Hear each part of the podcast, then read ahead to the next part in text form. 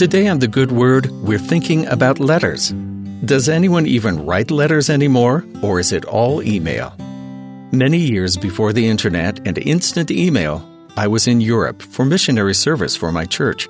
Every week, I would faithfully write home to my parents and then take the letter, handwritten on special thin, light paper to save mailing costs, and drop it in the mailbox.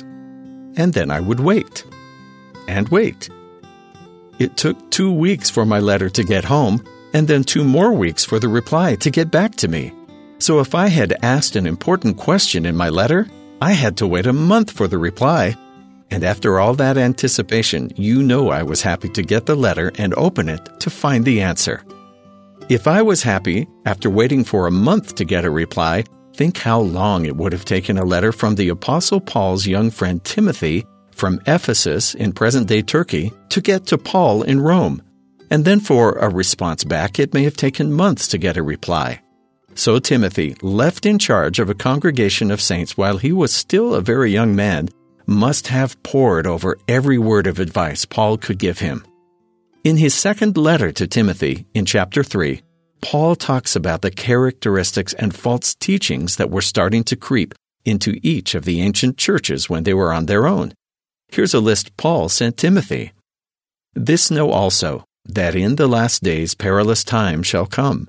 For men shall be lovers of their own selves, covetous, boasters, proud, blasphemers, disobedient to parents, unthankful, unholy, without natural affection, truce breakers, false accusers, incontinent, fierce, despisers of those that are good traitors, heady, high minded, lovers of pleasures more than lovers of God. From such, turn away. That's quite a list of personal problems for young Timothy to deal with in his congregation.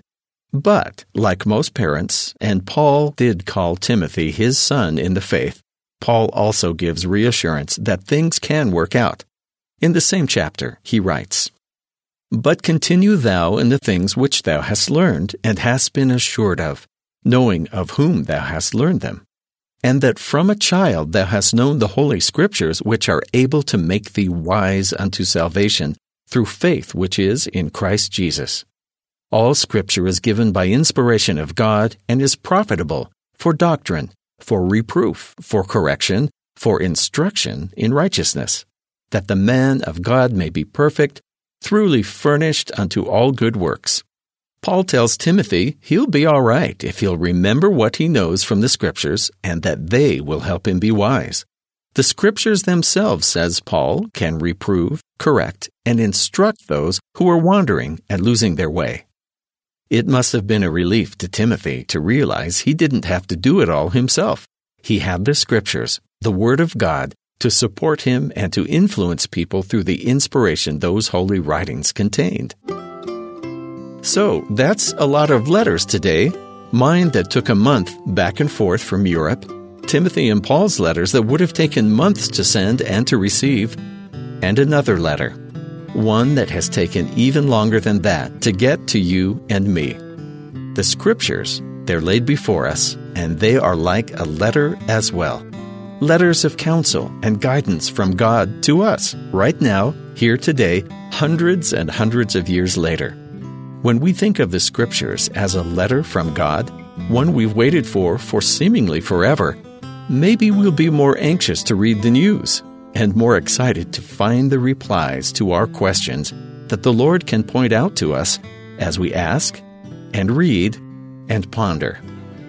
And that's the good word.